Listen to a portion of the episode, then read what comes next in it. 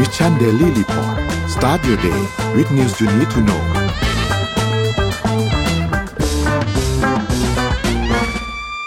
สวัสดีครับ ยินดีต้อนรับเข้าสู่ Mission Daily Report ประจำวันที่ 29 มีนาคม 2566 นะครับ วันนี้คุณอยู่พวกเราสองคนตอน7โมงถึง8โมงเช้า สวัสดีพี่อ้อมครับ สวัสดีค่ะ ครับ พี่อ้อมดูแปลกตาไปครับ setting สวยงามมาก ใช่ เพราะว่าเราอยู่ที่ Mission to the Moon ในวันนี้ จนอยู่วันที่หนึ่งสามสิบเอ็ดเลยนะวันนี้พี่อ้อมเข้าสตูเลยนะฮะ แสงสีสวยงามมาก ไมโครโฟนสวยมากอลังการมาก โอเค เดี๋ยววันนี้นนท์พาไปอัปเดตตัวเลขกันก่อนครับพี่อ้อม ไปดูตัวเลขกันครับตัวเลขล่าสุดเซตบ้านเราบวก 0.85%ครับ อยู่ที่ 1,606.91 นะครับ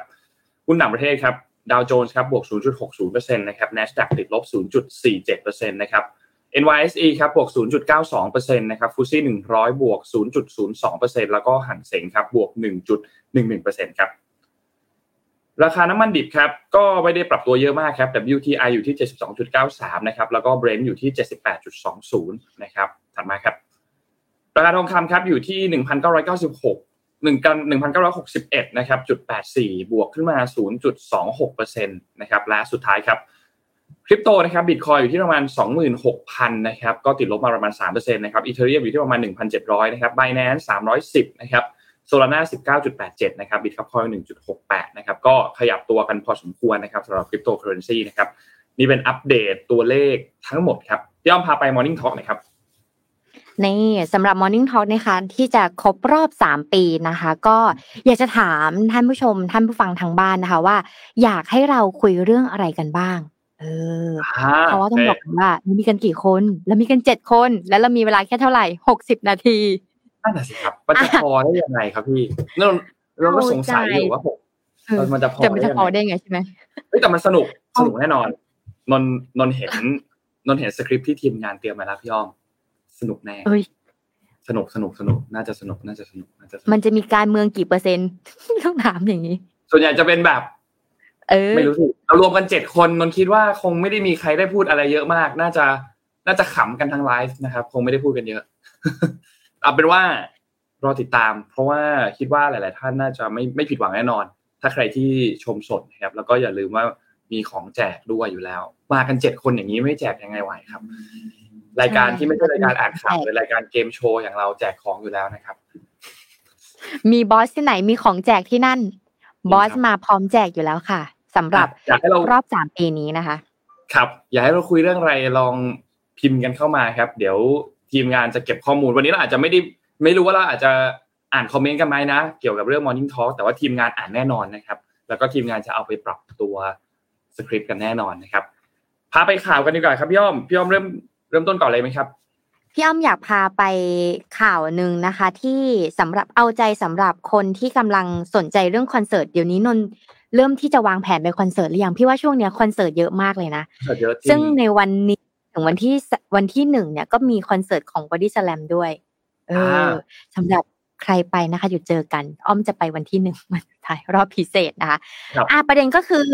ล่าสุดค่ะเอ่อแกรมมี่นะคะ ได้ร่วมจับมือกับ RS นะคะ ตั้ง Joy Venture ลุยธุรกิจคอนเสิร์ตด้วยกันค่ะ นานๆทีนะคะ เราจะได้เห็นปรากฏการณ์นี้นะคะ เพราะว่าสองค่ายนี้ก็เป็นสองค่ายที่อยู่มาตั้งแต่ไหนแต่ไรแล้วนะคะ แล้วก็ปั้นศิลปินมาเยอะมากๆเลยนะคะ คราวนี้เนี่ยเขาก็ได้เห็นเทรนด์และในเรื่องของการทำธุรกิจในเรื่องของการทำคอนเสิร์ตนะคะ ก็เลยเอาอย่างนี้ละกันเรามาจับมือร่วมกันดีกว่านะคะ ราะว่าเมื่อวานนี้ค่ะวันที่ 28 มีนาคมนะคะได้มีรายงานว่าจิม M Grammy และ RS Music ได้ร่วมกันจัดงานแถลงข่าวนะคะจัดตั้ง Across the Venture เอ่อ Across the Universe Joint Venture นะคะโดยมีวัตถุประสงค์ในการร่วมกันทำธุรกิจจัดซีรีส์คอนเสิร์ตทั้งสองค่ายมารวมตัวกันค่ะ หลังจากทางที่ Grammy และ RS นะคะได้เปิดตัวโปรเจกต์ Grammy RS Concert ที่จัดขึ้นณโรงละครอักษรา King Power นะคะก็ได้มีการเปิดเผยถึงดีลในวงการเพลงนี้นะคะ โดยการของ Jim M Music และ RS Music นั่นเองค่ะ ในครั้งนี้นะคะถือเป็นการสร้างประวัติศาสตร์ หน้าใหม่ให้กับวงการเพลงไทยและวงการตลาดเพลงนะคะ ซึ่งทั้งสองบริษัทนี้เนี่ยได้ลงนามตกลงความร่วมมือเพื่อจัดโครงการต่อเนื่อง เป็นระยะเวลาประมาณ 3 ปีค่ะ โดยจะมีการหยิบจุดแข็งของทั้งบริษัท ทั้งสองบริษัทนี้นะคะ แล้วก็ได้การร่วมลงทุนอย่างเท่าๆกันนะคะทั้งความเชี่ยวชาญ ศิลปินในสังกัดนะคะ แล้วก็ลิขสิทธิ์เพลงจำนวนมากพร้อมทั้ง ตั้งเป้าหมายในปีแรกเพื่อจะสร้างรายได้มากกว่า 220 ล้านนะคะแล้วก็คาดว่า 3 ปีทั้งหมดนี้เนี่ยจะกวาดรายได้รวมประมาณ 660 ล้านบาทค่ะสำหรับการกำหนดหน้านี้นะคะก็ก็จะถูกแสดงนะคะจะถูกเปิดเผย แล้วก็ประชาสัมพันธ์แบบปีต่อปีนะคะ โดยในเอ่อตั้งแต่ปี 2516เนี่ยนี้เนี่ยจะมีการจัด 3 คอนเสิร์ตจากศิลปินมากกว่า 100 ชีวิตค่ะที่ Impact Arena เมืองทองธานีนะคะในเดือน กรกฎาคม กันยายน แล้วก็ตุลาคมค่ะตามลำดับค่ะโดยรายละเอียดของแต่ละคอนเสิร์ตเนี่ยก็จะมีการสื่อสารและโปรโมทแยกๆเป็นครั้งๆไปนับต่อจากนี้ค่ะมาดูในฝั่งของเจ้าหน้าที่บริหารสายธุรกิจนะคะนายภาวิต จิตรกรนะคะ GMM Grammy Music บริษัท GMM Grammy จำกัดมหาชนนะคะก็ได้เปิดเผยว่า เป็นเรื่องที่น่ายินดีที่สุดนะคะ แล้วก็ร่วมมือในครั้งนี้ที่จะเกิดขึ้นนะคะ แล้วก็ขอขอบคุณแล้วก็มีความสุขมากๆที่บุคลากรที่มีคุณภาพทั้งหมด ทั้งเบื้องหน้าและเบื้องหลังจากทั้งสองฝ่ายนะคะจะได้มีโอกาสร่วมงานกันนะคะแล้วก็เพื่อมอบความสุขที่พิเศษ และยิ่งใหญ่ที่สุดให้กับ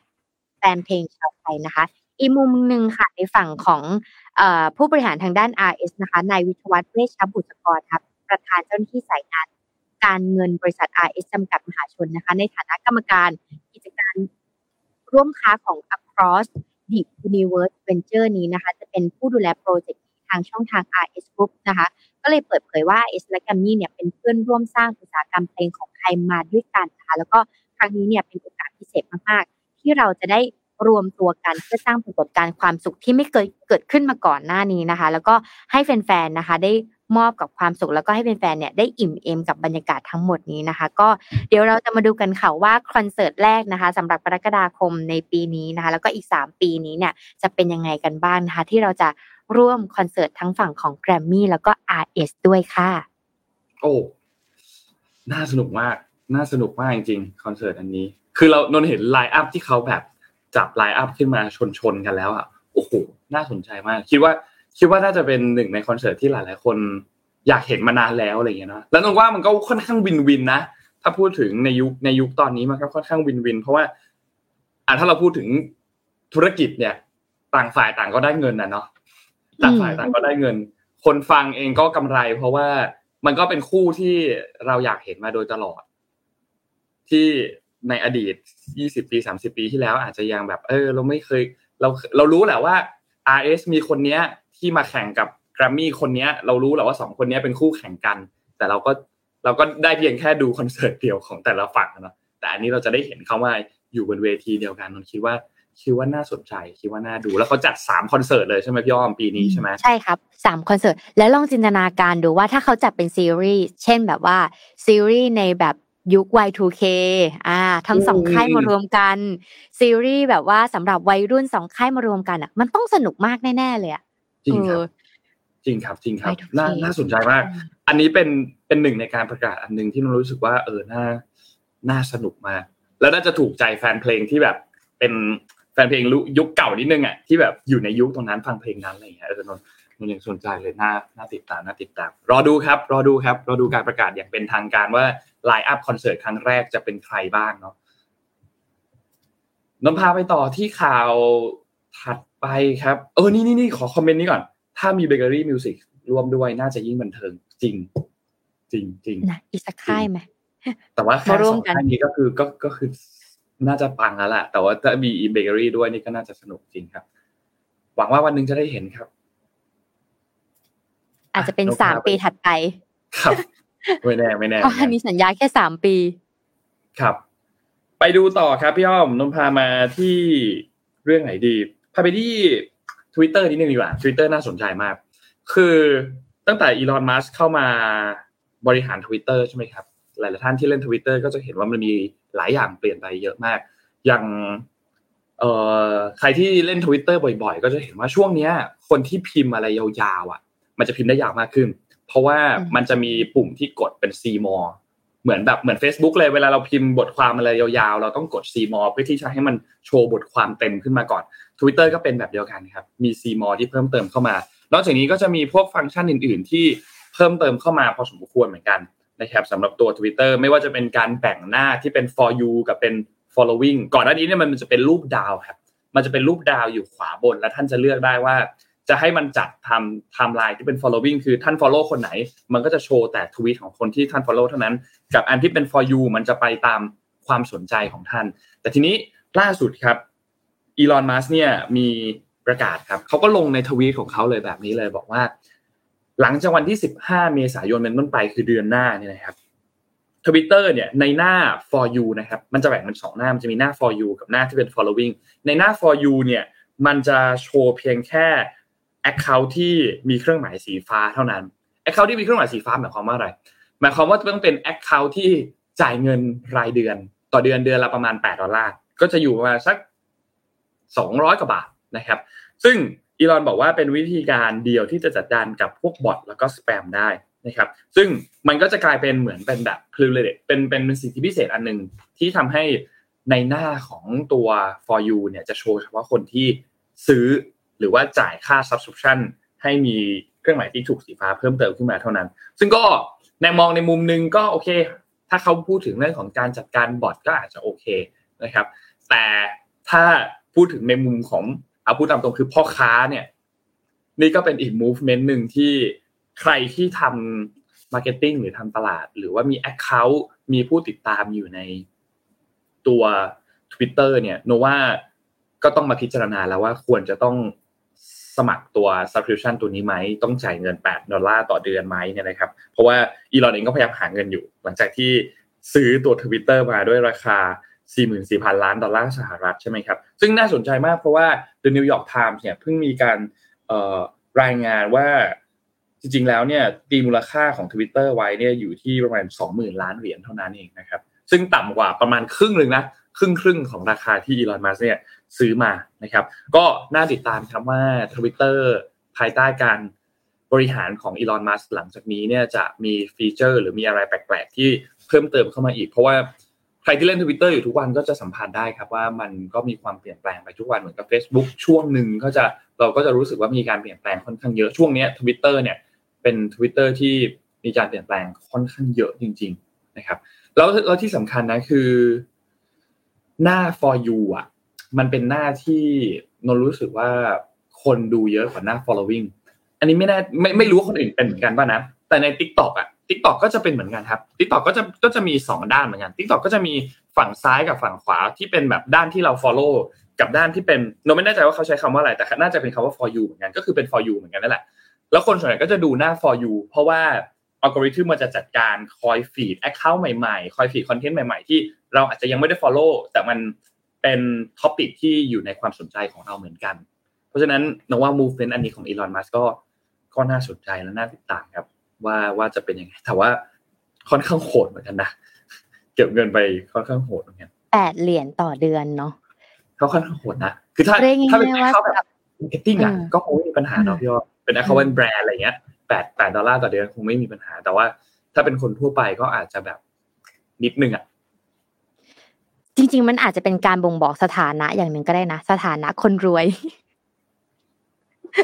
แปดเหรียญต่อเดือนเนี่ยอู้ฉันจ่ายได้ฉันยินดีที่จะโปรโมตตัวเองเนี่ยสร้างแบรนด์ของตัวเองได้ แล้วก็ทำให้คนอื่นเห็นว่าเรา คือถ้าเราอยากจะให้คนเราจ่ายตังค์อะทำไมเราถึงต้องจ่ายตังค์เพื่อให้คนอื่นเห็นว่าเราจ่ายตังค์อะแต่ว่ามันมีมีนิ่งบางอย่างในการทำธุรกิจไงจริงจริงเออเออก็น่าสนใจนะอันไหนๆที่นนพามาในเรื่องของทวิตเตอร์เนี่ยพี่ก็จะพามาอีก คอนเทนต์หนึ่งค่ะที่น่าสนใจว่าเราสามารถใช้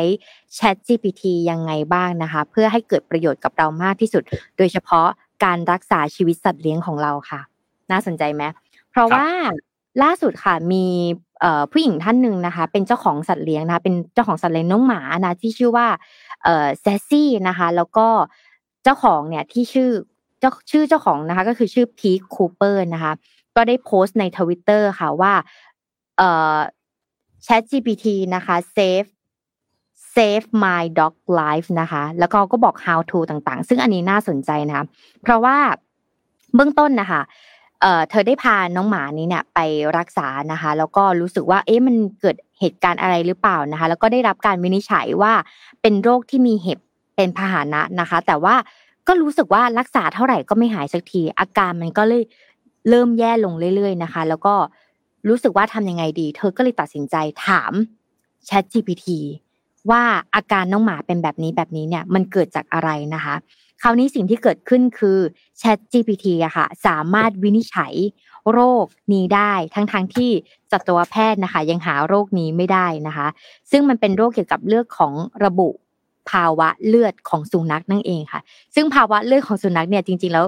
ในการแพทย์ยุคใหม่เนี่ย อาจจะยังไม่เจอ หรือในขณะบางทีอาจจะเจอแล้วแต่ว่าสัตวแพทย์อันนั้นเนี่ยอาจจะมีความรู้ไม่ถึงนั่นเองนะคะ สิ่งที่เกิดขึ้นคือเธอก็เลย search หานั่นเองแล้วก็ได้ solution ขึ้นมา แต่คราวนี้เธอก็เขียนบทความต่างๆในทวิตเตอร์ที่น่าสนใจนะคะอยากจะอ่านคร่าวๆให้ฟังนะคะ หลังจากที่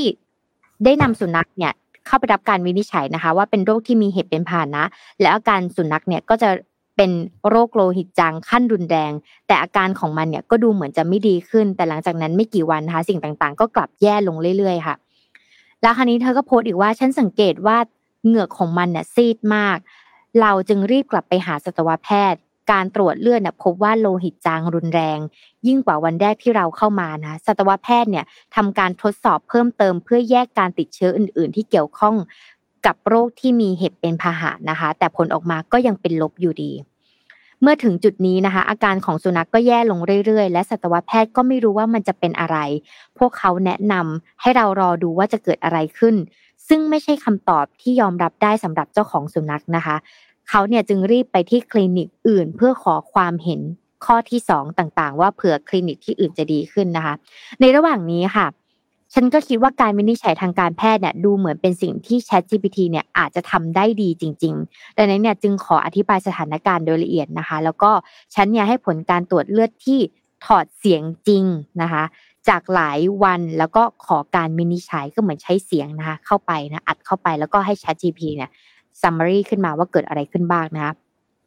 ถึงแม้จะมีข้อจำกัดนะคะ ความรับผิดชอบว่า เธอเองเนี่ยไม่ใช่สัตวแพทย์นะคะ แต่ว่า หรือแม้แต่ ChatGPT เนี่ยไม่ใช่สัตวแพทย์นะ เธอจะไปเชื่อได้ยังไงนะคะ แต่สุดท้ายแล้วอะค่ะความหวังเนาะของเจ้าของสุนัขเนี่ย ไม่รู้อะไรจะทำได้ก็ทำถ้าจะมูได้ก็มูแล้วแหละตอนนี้ สิ่งที่เขาต้องทำเลยคือ จะต้องหาโซลูชันให้ดีที่สุดนะคะ เพราะฉะนั้นเนี่ยการตีความของ ChatGPT เนี่ย ตรงประเด็นและที่สำคัญคือแนะนำว่าอาจมีปัญหาพื้นฐานอื่น ๆ ที่มีส่วนเกี่ยวข้องทำให้เกิดโรคโลหิตจางของสุนัขได้ เพราะไม่ใช่แค่บอกว่า อันเนี้ยวิ ผนแบบเนี้ยผลของการทำแบบเนี้ยทำให้สุนัขเป็นโรคนี้นะแต่จริงๆแล้วเนี่ยเขามีหัวข้ออื่นว่า รู้ไหมว่าการที่ทำให้สุนัขโลหิตจางเกิดจากหนึ่งสองสามสี่ห้าหกมันเลยมีสาเหตุเป็นแบบนี้ พอเป็นแบบนี้ปุ๊บเกิดอาการแบบนี้แล้วจะเกิดอะไรขึ้นบ้างนะคะดังนั้นเนี่ยทางเจ้าของสุนัขเองเนี่ยก็เลยรู้เลยว่าอ๋อปัญหาพื้นฐานเนี่ยมันเกิดจากอะไร มันเกิดจากแบบนี้ใช่ไหมแล้วก็พอเริ่มลิสต์รายการขึ้นมาเนี่ย ก็เลยทำการทดสอบนะคะ TDX ในการตัดการติดเชื้ออื่น ๆ ออกไป เหมือนตัดก้อนเนื้ออะไรออกไปนะคะ แล้วก็อันตราซาวผลเลือดออกมานะคะทำให้รู้ว่าอ๋อมันเป็นโรคเกี่ยวกับภาวะทางเลือดนั่นเองค่ะ คราวนี้เนี่ยเมื่อไปถึงนะคะ ที่โรงพยาบาลนะสัตวแพทย์เนี่ยคลินิกที่สองเนี่ยก็ถามว่ามันเป็นไปมันเป็นไปได้ไหมที่เขาอาจจะเป็นโรค IMHA นะคะ สัตวแพทย์เนี่ยเห็นว่าการวินิจฉัยเนี่ยที่เป็นไปได้นะก็เลยเจาะเลือดขึ้นมาแล้วก็สังเกตนะครับ แล้วปรากฏว่าสิ่งที่ ChatGPT วินิจฉัยนั้นถูกต้องค่ะ แล้วก็เริ่มรักษานะคะ ให้เหมาะสมนะคะ แก่น้องหมาตนตัวนี้นะคะ แล้วก็พอรักษาได้ถูกต้องได้ถูกจุดนะคะ ก็เกิดการฟื้นตัวได้อย่างรวดเร็วนะคะ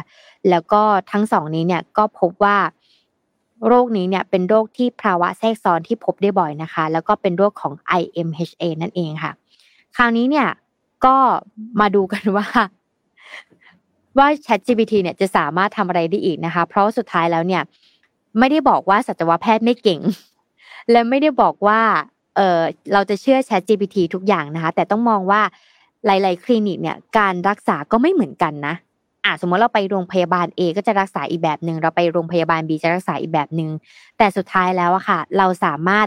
ใช้การรักษาปัจจุบันควบคู่กับข้อมูลต่างๆ บนเทคโนโลยี และที่สำคัญก็คืออยู่ภายใต้การดูแลของหมอนะ ไม่ใช่ว่าสมมติว่าเจ้าของหมาเนี่ยได้เห็นว่าอุ้ยน้องหมาน่าจะเป็นโรคนี้แน่ๆเลย แล้วก็ ทำการรักษาเอง ตัดชิ้นเนื้อเองอันตราซาวเองเขาทำไม่ได้อยู่แล้วนะคะแต่เขาเนี่ยเอาข้อมูลเหล่านี้ไปเสนอให้กับคุณหมอว่า เอ้ยมันมีความเป็นไปได้ไหมว่ามันจะเป็นแบบนี้อาการแบบนี้นะคะ แล้วเราลองทดลองกันได้ไหมว่าเป็นยังไง เพราะว่าเราเป็นเจ้าของหมาเราก็ไม่ได้จบสัตวแพทย์เนาะแล้วก็ไม่สามารถที่จะวิจัยได้มากขนาดนั้น แต่สุดท้ายแล้วว่า พอคุณหมอเขาเห็นข้อมูลความน่าจะเป็นแบบเนี้ย พอเขาเปิดใจค่ะบอกอ๋อ มันก็มีความเป็นไปได้นะ แล้วเราก็ลองทดลองวิธีอื่นแล้วนะ เรามาลองทดลองวิธีที่ Chat GPT เนี่ยแนะนำดีกว่าไหม ปรากฏว่ามันเวิร์คค่ะ แต่ก็ไม่ได้หมายถึงว่าวิธีนี้จะ work กับวิธีอื่นนะคะ อาจจะมีโรคอื่น ๆ ที่สัตวแพทย์อาจจะทำได้ดีกว่า Chat GPT ก็ได้ นี่ก็เลยเป็นไอเดียนะคะสำหรับคนที่กำลังหา solution ในการแก้ปัญหา ไม่ว่าจะเป็นชีวิต หรือว่าสิ่งต่างๆ รอบตัวหรือว่าเรื่องงานนะคะ Chat GPT เนี่ยก็อาจจะเป็นอีกหนึ่งทางเลือกเหมือนกันที่จะทำให้คุณน่ะหาทางออกได้ง่ายขึ้นและเร็วขึ้น แต่สุดท้ายแล้วอะค่ะ คนที่จะเลือกวิธีนั้นเนี่ยก็คือเราอยู่ที่เราเลือกนะคะ ก็เป็นอีกหนึ่ง ขอแสดงความยินดีให้กับน้องหมา ที่รอดชีวิตด้วยนะคะ แล้วก็ขอขอบคุณ Chat GPT ที่หา solution ให้กับน้องหมาท่านนี้ด้วยนะเรียกว่าท่านน้องหมาตัวนี้ด้วยนะคะ นั่นเองเออเออเออก็ก็มองมองเป็นข่าวดีครับ มองเป็นข่าวดี มองเป็นข่าวดีเนว่าในอนาคตอาจจะเห็นการทำงานร่วมกันของ Chat GPT กับอาชีพต่างๆ เพิ่มเติมขึ้นไปอีก ซึ่งทุกวันนี้ก็เยอะแล้วแหละเนะว่า แต่เดี๋ยวมันน่าจะเยอะเข้าไปอีก เยอะเข้าไปอีกนะครับ ซึ่งก็ดีครับ เป็นสนับสนับสนุนนะนว่า support การการใช้ตัวเทคโนโลยีในรูปแบบประมาณนี้เนี่ยนว่าดีนพาไปต่อที่ข่าวฝุ่นครับพาไปข่าวฝุ่นนิดนึงข่าวฝุ่นมีมีสองเรื่องครับ ไปเรื่องแรกก่อน ไปที่แม่สายก่อน ที่แม่สายตอนนี้เนี่ยนะครับต้องบอกว่าภาคเหนือเนี่ยเจอ PM 2.5เยอะมากเราพูดกันมาสองสามวันแล้วเนาะแล้วก็เราก็เห็นว่าจุดความร้อนมันเพิ่มขึ้นในประเทศไทยเองทั้งใน บริเวณภาคเหนือของภาคบ้านเรา แล้วก็บริเวณประเทศที่อยู่ใกล้เคียงกับบ้านเรานะครับ ซึ่งสถานการณ์มันค่อนข้างที่จะแย่มากนะครับ ล่าสุดเมื่อวันจันทร์ที่ผ่านมาเนี่ยทางด้านกลุ่มเครือข่ายเอกชน และประชาชนอำเภอแม่สายประมาณ 200 คนก็มีการเดินทางกันไปรวมตัวกันที่หน้าที่ว่าการอำเภอแม่สายจังหวัดเชียงรายนะครับ เพื่อให้มีการแก้ไขไฟป่า แล้วก็ปัญหาหมอกควันที่ข้ามพรมแดนมานะครับ ซึ่งก็มีตัวแทนเครือข่าย แล้วก็มีการแนะนำมีการยื่นหนังสือ นะครับ ต่อทางด้านของในอำเภอแม่สายเนี่ยนะครับให้แก้ปัญหาตัว PM 2.5 ทั้งระยะสั้นแล้วก็ระยะยาวนะครับเขายื่นมาทั้งหมด 9 ข้อนนสรุปให้ฟังคร่าวๆนะครับเขายื่นมา 9 ข้อเนี่ยมันจะถูกแบ่งออกเป็น 2 ระยะคือเป็นระยะสั้นกับระยะยาวนะครับ ในระยะสั้นหรือว่าพูดง่ายคือระยะเร่งด่วนเนี่ยนะครับ เร่งด่วนเนี่ยคือก็ต้องการให้ภาครัฐเนี่ยมีการประประกาศในเรื่องของเขตภัยพิบัติฉุกเฉินนะครับ เพื่อให้ความช่วยเหลือกับประชาชนนะครับ ไม่ว่าจะให้หน่วยงานต่างๆ ในพื้นที่มีการสนับสนุนตัวอุปกรณ์นู้นนี้ต่างๆ เข้ามาเพื่อแก้ไขปัญหานะครับ ไม่ว่าจะเป็นตัวหน้ากากอนามัย เป็นยาเป็นเวชภัณฑ์เป็นเครื่องฟอกอากาศต่างๆนะครับ เพื่อเข้ามาช่วยเหลือประชาชนนะครับ นอกจากนี้นะครับก็มีการพูดถึงให้มีการเฝ้าระวังมีการป้องปรามในเรื่องของการลักลอบเผาป่าในบริเวณชายแดนของประเทศให้รัดกุมมากขึ้นนะครับคร่าวๆคือระยะสั้น ระยะยาวครับ ระยะยาวเนี่ยก็ให้รัฐบาลมีการกำหนดเกณฑ์ค่ามาตรฐานของสภาพอากาศนะครับให้ชัดเจนมากขึ้น ถ้าหากว่ามันเกินเกณฑ์แล้วก็ต้องมีการประกาศเป็นเขตภัยพิบัติฉุกเฉินให้อย่างชัดเจนนะครับ โดยเฉพาะอย่างยิ่งในพื้นที่จังหวัดเชียงรายในอำเภอแม่สายนะครับ ให้มีการจัดทำแผนรับมือสถานการณ์ไฟป่า หมอกควันฝุ่น PM 2.5แบบเป็นรูปธรรม ให้ประชาชนเข้าใจแจ้งให้ประชาชนรับทราบ และเป็นแนวทางปฏิบัติการของภาคส่วนต่างๆ ในอนาคตนะครับ ถัดมาครับคือให้รัฐบาลแล้วก็กระทรวงพาณิชย์เนี่ยศึกษาผลกระทบการนำเข้าเสรีนะครับ เกี่ยวกับพวกข้าวโพดเลี้ยงสัตว์จากประเทศเพื่อนบ้าน เพราะว่ามันส่งผลทำให้เกิดการเพิ่มพื้นที่ของการเพาะปลูกข้าวโพดเลี้ยงสัตว์เนี่ยมากขึ้น ซึ่งก็เป็นสาเหตุสำคัญของปัญหาการเผาป่า แล้วก็ปัญหาหมอกควันที่มาจากเรื่องของการเผาพื้นที่ทางการเกษตรนะครับ ให้พิจารณาแล้วก็ยกเลิกอัตราการเก็บภาษีการนำเข้าร้อยละศูนย์เนี่ยนะครับ ตัวข้าวโพดตัวนี้เนี่ยนะครับแล้วก็รัฐบาลที่เกี่ยวข้องเข้ามาดูแลยกระดับ การแก้ปัญหาอย่างจริงจังนะครับแล้วก็ให้เป็นยกปัญหาให้มันเป็นกลายเป็นปัญหาระดับภูมิภาคนะครับ ซึ่งทั้งกลุ่มการนำเนี่ยก็มองว่าที่ผ่านมาเนี่ยภาคประชาชนเองภาคเอกชนเองไม่สามารถที่จะมาเข้าถึงข้อมูล ไม่สามารถที่จะเข้าถึงตัวเขาเรียกว่าวิธีการแก้ไขปัญหาได้นะครับ แต่ปัจจุบันเนี่ยมีทั้งดาวเทียมมีแอปพลิเคชัน มีโอ้มีเต็มไปหมดครับมามีข้อมูลว่ามีจุดความร้อนตรงไหน มีการเกิดไฟป่าตรงไหนทำให้เราทราบปัญหา ชัดเจนมากขึ้น แล้วก็เห็นแล้วว่ามันมาจากการที่เผาไหม้ทั้งบริเวณทั้งในประเทศเองแล้วก็ฝั่งประเทศเพื่อนบ้านเองนะครับ เพราะฉะนั้นการแก้ไขปัญหาเนี่ยมันแก้ไขปัญหากันเฉพาะในระดับประชาชนไม่ได้ แต่มันต้องแก้ไขปัญหาในระดับประเทศ ในระดับรัฐบาลต้องมีการเจราจา มีความเกี่ยวข้องกับเรื่องของระหว่างประเทศนะครับ เพราะฉะนั้นอันนี้เป็นอันหนึ่งที่สำคัญมากๆนะครับสำหรับประเด็นอันนี้นะครับ ทีนี้ถ้าหากว่าเรามาดูว่าจริงๆแล้วเรื่องนี้ประเด็นนี้ใครต้องรับผิดชอบเนี่ยนะครับ ถ้าดูจุดความร้อนเป็นหลัก เมียนมามาเป็นอันดับหนึ่งนะครับ ในช่วงเช้าเมื่อวานนี้เนี่ยนะครับ วันที่ 28เนี่ยนะครับ ทางด้านสำนักงานพัฒนาเทคโนโลยีอวกาศ และก็ภูมิสารสนเทศ หรือว่าจิสดาเนี่ยนะครับเขามีการเปิดเผยข้อมูลจากดาวเทียมนะครับ ก็พบจุดความร้อนเนี่ย 5,396 จุดนะครับ ซึ่งก็เป็นทางด้านเมียนมาเนี่ยนะครับที่มีจุดความร้อนค่อนข้างเยอะนะครับ เมียนมาเนี่ยมี 6,877 ไทยเนี่ยมี 5,396 ลาวมี 4,076 นะครับ กัมพูชามี 739 เวียดนาม 626 แล้วก็มาเลเซียอีก 16 นะครับ เพราะฉะนั้นสิ่งที่ต้องเฝ้าระวังคือไฟป่า ความร้อนจุดความร้อนต่างๆ เนี่ย มักจะมากับ PM 2.5 นะครับ เพราะฉะนั้นอันเนี้ยเป็นอิทธิพลที่มาจากบริเวณประเทศที่เป็นชายแดนของบ้านเรานะครับ แล้วมันก็ถูกลมต่างๆ เนี่ยพัดเข้ามานะครับ เพราะฉะนั้นสถานการณ์อันเนี้ยค่อนข้างน่าเป็นห่วง ซึ่ง ในเดือนมีนาคมเนี่ยนะครับ ตั้งแต่เราเจอหมอกพิษมาเรื่อยๆหลายปีเนี่ยนะครับ สถิติการป่วยในเดือนมีนาคมเนี่ยจะมักจะหนักที่สุดนะครับ แล้วก็ที่สำคัญคือตอนนี้หนักที่สุดในรอบ 10 ปีด้วยนะครับ มีคนที่เข้า โรงพยาบาล เพราะว่าป่วยเกี่ยวกับเรื่องของระบบทางเดินหายใจเกี่ยวกับเรื่องของฝุ่นที่มีต้นสาเหตุมาจากฝุ่นเนี่ยนะครับอย่างน้อยเนี่ยคือประมาณเกือบเกือบ3,500 รายแล้วนะครับซึ่งน่าเป็นห่วงมากนะครับแล้วก็มีเรื่องประเด็นของข้าวโพดที่เออเราพูดถึงกันตรงนี้ ซึ่งต้องบอกว่าประเด็นข้าวโพดเนี่ยมันมันมันโยงต่อไปถึงเรื่องของทุนเรื่องของอะไรต่างๆ ที่มีมีหลายเรื่องที่เราต้องพูดคุยกันค่อนข้างเยอะนะครับเกี่ยวกับเรื่องของฝุ่น แล้วก็เรื่องพรบอากาศสะอาดเองที่ยังไม่ได้ผ่านใน รัฐบาลนี้ด้วยเช่นเดียวกันนะครับ ซึ่งก็ไม่เข้าใจเหมือนกันว่าทำไมมันถึงยังไม่ผ่านในในในรัฐบาลตรงนี้นะครับนนไปดูบทความอันนึงที่ Workpoint Today เขียนนะครับ แล้วก็น่าสนใจเลยอยากจะนำมาเล่าต่อให้ทุกท่านฟัง Workpoint Today เขียนเกี่ยวกับประเด็นว่าเนี่ยวิกฤตฝุ่น PM 2.5 ตอนนี้มันค่อนข้างที่จะเยอะมากละอยากรู้ว่ารัฐบาลทำอะไรไปแล้วบ้าง ในวิกฤต PM 2.5 ในครั้งนี้ เพราะว่ามันเกิดขึ้นมาอย่างต่อเนื่อง เมื่อวานนี้ก็มีการประชุมคอรมอนะครับรัฐบาลก็มีการชี้แจงเกี่ยวกับเรื่องของการแก้ไขปัญหา PM 2.5 นะครับ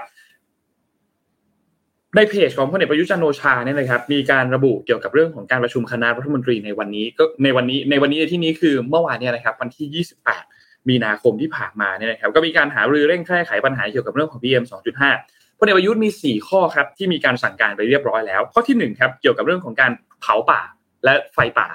นอกประเทศ นอกประเทศตอนนี้เป็นสาเหตุปัจจุบันนะครับในช่วงเดือนมีนาคมเนี่ยอย่างที่บอกครับว่าพบจุดความร้อนค่อนข้างเยอะนะครับในจุดนี้เนี่ยพลเอกประยุทธ์ได้มีการสั่งการไปทั้งทางการทูตเองทั้งช่องช่องทางส่วนตัว ทั้งมีการหารือทั้งมีการขอความร่วมมือไปยังประเทศเพื่อนบ้านในการควบคุมการเผาต่างๆ เพื่อลดผลกระทบของประชาชนที่อยู่ในพื้นที่บริเวณใกล้ๆนะครับสองครับ ในประเทศบ้างเมื่อกี้นอกประเทศละในประเทศ ในประเทศครับทั้งบริเวณที่เป็นป่าอนุรักษ์บริเวณที่เป็นป่าสงวนนะครับ ได้มีการสั่งการให้บูรณาการเครื่องมือเจ้าหน้าที่และแผนงานจากทุกภาคส่วนนะครับ เช่น เจ้าหน้าที่ชุดดับไฟป่าเฮลิคอปเตอร์เฮลิคอปเตอร์ดับไฟป่า การทำฝนหลวง การสร้างแนวกันไฟตลอดจนอาสาสมัครในพื้นที่ทำงานร่วมกับฝ่ายปกครองแล้วก็ฝ่ายทหาร เพื่อลดปัญหาเป็นการเร่งด่วนข้อที่3ครับ เกี่ยวกับเรื่องของการกำกับดูแลการเผาในพื้นที่เกษตรกรรมในประเทศนะครับ ก็ให้ทางด้านของเจ้าหน้าที่ฝ่ายปกครองนะครับใช้กลไกที่มีอยู่ในทุกระดับ ขอความร่วมมือสร้างความเข้าใจมากขึ้น เพื่อลดการเผาลงให้ได้มากที่สุด รวมทั้งมีการบังคับใช้กฎหมายต่อไปนะครับ และข้อที่ 4 ข้อสุดท้ายนะครับ คือการให้คำแนะนำด้านสุขภาพนะครับ ไม่ว่าจะเป็นการออกคำเตือน ลดการทำกิจกรรมกลางแจ้งนะครับ ให้ใส่หน้ากากอนามัยสำหรับผู้ที่มี เซนซิทีฟไม่ว่าจะเป็นมีการแสบตาคันตาต่างๆ หายใจลำบากแน่นหน้าอกก็ให้เข้าไปรับบริการที่โรงพยาบาลส่งเสริมสุขภาพตำบล หรือรอพสตเนี่ยนะครับหรือว่าจะเป็นสถานสถานพยาบาลของภาครัฐได้ทุกแห่งที่อยู่ใกล้บ้านก็ได้นะครับ ซึ่งต้องบอกว่าทางด้านคุณวราวุฒิศิลปะอาชาที่เป็นรัฐมนตรีทรัพยากรธรรมชาติและสิ่งแวดล้อมเนี่ยนะครับ ก็ในที่ประชุมครมอันนี้ก็ได้มีการพูดถึงประเด็นนี้เหมือนกันก็บอกว่าจริงๆแล้วนายกเนี่ยได้ขอให้กระทรวงการต่างประเทศ มีการติดตามมีการสอบถามไปยังประเทศเพื่อนบ้านทุกวัน เพื่อตอกย้ำถึงความเร่งรีบในการแก้ไขปัญหาในส่วนของประเทศไทยนะครับ แล้วก็ขอให้ทุกหน่วยงานเนี่ยได้ดำเนินการและตามที่ได้สั่งไปก่อนหน้านี้อย่างเคร่งครัดนะครับ แต่หากจะเคร่งครัดเกินไปก็จะกระทบกับพี่น้องประชาชนอีกส่วนหนึ่ง เพราะฉะนั้นก็ต้องมีการสร้างสมดุลให้ดีนะครับ นี่เป็นสิ่งที่ทนายของคุณวราวุฒิมีการพูดถึงนะครับ อีกอันหนึ่งครับคือกระทรวงมหาดไทยครับพลเอกอนุพงศ์เผ่าจินดาครับ รัฐมนตรีกระทรวงมหาดไทยนะครับก็มีการพูดถึงการแก้ปัญหาปัญหา PM 2.5 นะครับบอกว่าเป็นอำนาจของผู้ว่าราชการกรุงเทพมหานครและผู้ว่าราชการแต่ละจังหวัดนะครับ ที่จะต้องทำตามกรอบของกระทรวงทรัพยากรธรรมชาติและสิ่งแวดล้อมกรมควบคุมมลพิษ ว่าถึงระดับใดจะต้องมีความเข้มงวดในระดับไหนนะครับ ซึ่งก็จะพยายามทำอย่างเต็มที่ แต่ก็ขึ้นอยู่กับความร่วมมือ แล้วก็พร้อมกับระบุว่าจุดความร้อนในประเทศนั้นเนี่ยลดลง แต่ว่าด้านนอกประเทศเนี่ยยังคงมีอยู่ ตอนนี้ก็อยู่ในระหว่าง การขอความร่วมมือต่างๆ ไม่ว่าจะเป็นความร่วมมือในการลดการใช้ยานพาหนะต่างๆ แต่ก็ยังไม่มีการบังคับนะครับ ว่าในเขตไหนห้ามใช้รถนะครับ เพราะว่ายานพาหนะเองก็เป็นถ้าการเผาคือสาเหตุอันดับหนึ่งยานพาหนะก็เป็นอันดับสองนะครับ ก็ตอนนี้เนี่ยน่าเป็นห่วงครับสถานการณ์นะครับอ๋อนอกจากนั้นก็มีทางด้านคุณอนุทินครับรองรองนายกแล้วก็รัฐมนตรีกระทรวงสาธารณสุขนะครับ ที่บอกว่าตอนนี้สถานการณ์ของภาคเหนือเนี่ย มีผู้ป่วยประมาณ 4,000 รายต่อสัปดาห์นะครับที่เกี่ยวข้องกับเรื่องของระบบทางเดินหายใจ ซึ่งณปัจจุบันตอนนี้ โรงพยาบาลยังสามารถที่จะให้บริการได้แล้วก็ยังไม่มีปัญหาเรื่องของทรัพยากรนะครับเพราะฉะนั้นเนี่ยเป็นสรุปโดยคร่าวๆว่ารัฐบาลทำอะไรไปแล้วบ้างเกี่ยวกับเรื่องของ PM 2.5 ที่เป็นปัญหาในครั้งนี้นะครับแต่นนคิดว่าก็ออกแนว พอปัญหามาก็ก็แก้ ซึ่งก็ก็ควรจะต้องทำแบบนั้นแหละครับ แต่ว่าในระยะยาวควรจะต้องหาวิธีการจัดการแก้ไขปัญหาที่มีโครงสร้างมากกว่านี้ มีการอิงกับ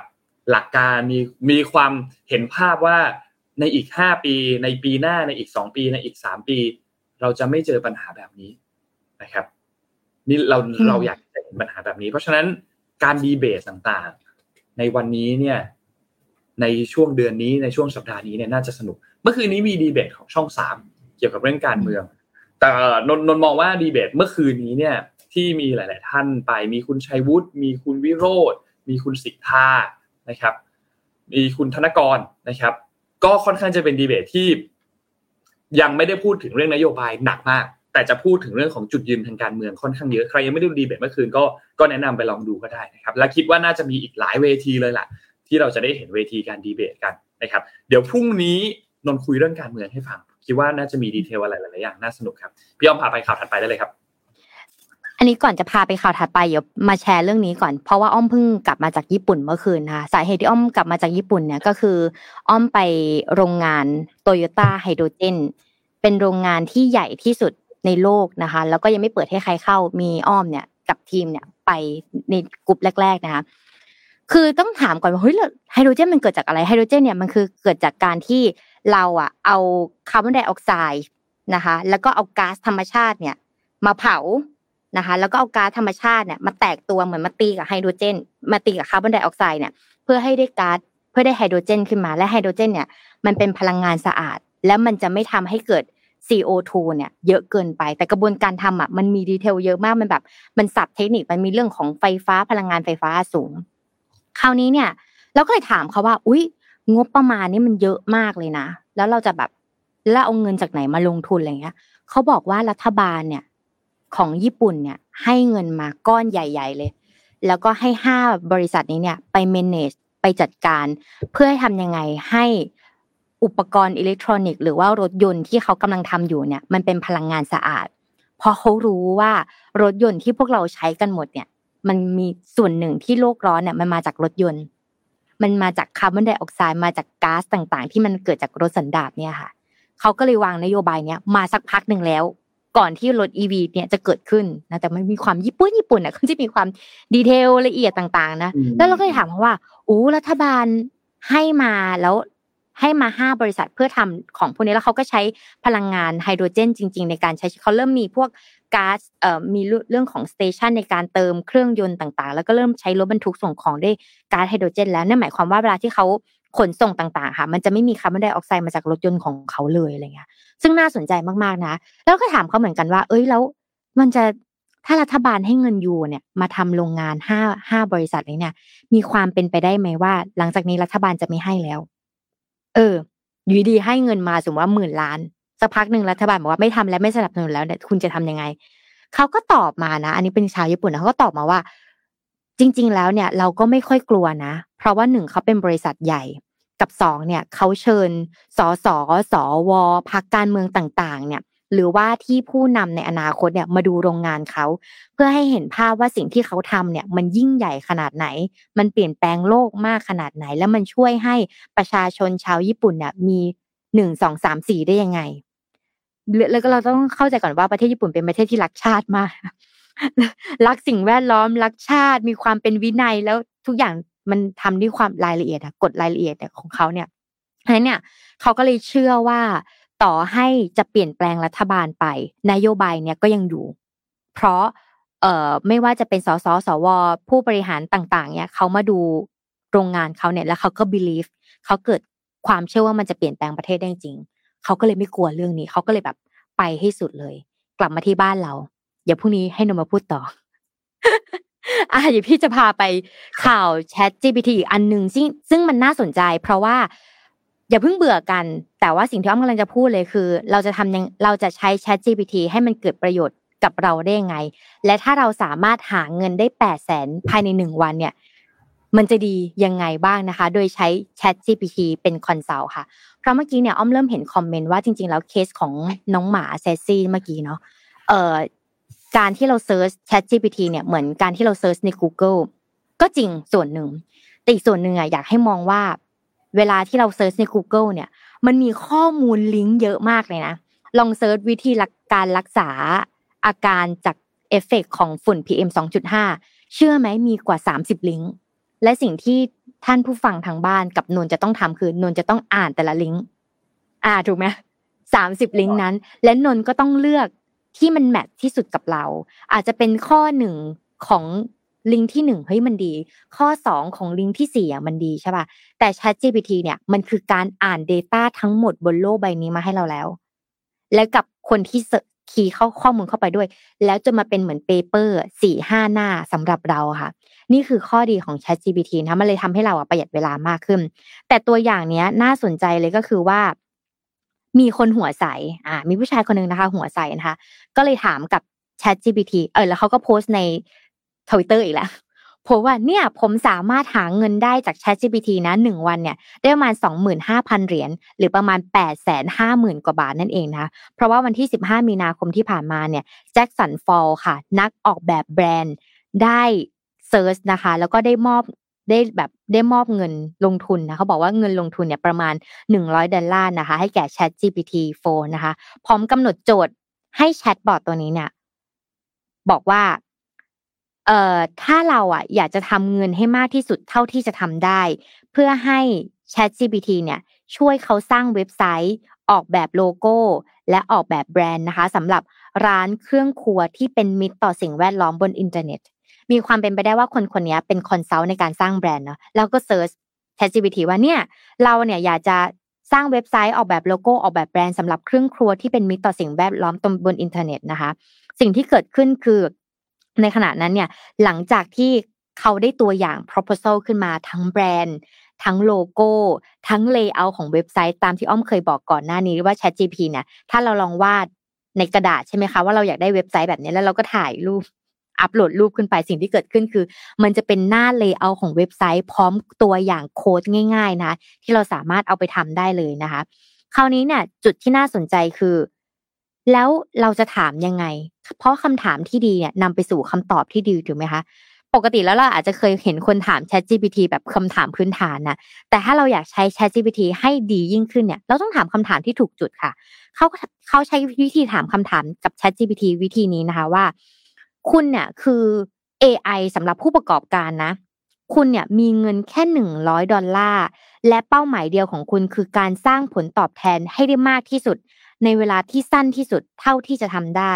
โดยไม่ทำอะไรที่ผิดกฎหมาย ช่วยผมหน่อยได้ไหมว่าผมควรทำอะไรดีเขาก็เลยให้ solution มาเยอะมาก ๆ ค่ะ ChatGPT นะคะ ได้ตอบรับคำนี้ด้วยการแสดงแผน การทำธุรกิจ ในการซื้อเว็บไซต์ที่มีชื่อติดหูนะคะ แล้วก็เลือกผลิตภัณฑ์ที่เหมาะสมพร้อมกับทำตลาดออนไลน์แผน solution แบบนี้นะคะ ก่อนจะโปรโมทลงโซเชียลมีเดียว่า you มี tool อะไรบ้าง you มี solution อะไรบ้างนะคะหลังจากที่ ChatGPT เนี่ยได้แนะนำชื่อเว็บไซต์นะคะ ชื่อว่า green gadgetguru.com นะคะเขาก็ได้เริ่ม สร้างเว็บไซต์ขึ้นมาโดยที่ ChatGPT เนี่ยได้ให้คำแนะนำว่าในการสร้างเว็บไซต์เนี่ยจะต้องเขียนรายการรูปแบบอะไรบ้าง เพื่อให้น่าสนใจและน่าดึงดูด เข้ามาที่หน้าเว็บแล้วโหคนอยากจะซื้อทันทีนะคะ แล้วก็เริ่มสร้างโลโก้เนี่ยบน Draw-e นะคะเป็นเครื่องมือ AI เนี่ยที่ใช้ภาพในการสร้างขึ้นมาในการสร้างโลโก้นะคะและในวันต่อมาค่ะ บริษัทของเขาเนี่ยก็ได้รับเงินถึง 84 ดอลลาร์นะคะ แล้วก็มีมูลค่าถึง 25,000 ดอลลาร์นะคะ หรือราวๆประมาณ 850,000 กว่าบาทนะคะ นอกจากนี้เนี่ย ตัวเขาเองนะคะ ก็ยังขอให้ ChatGPT เนี่ยหาเงินเพิ่มอะไปให้สุด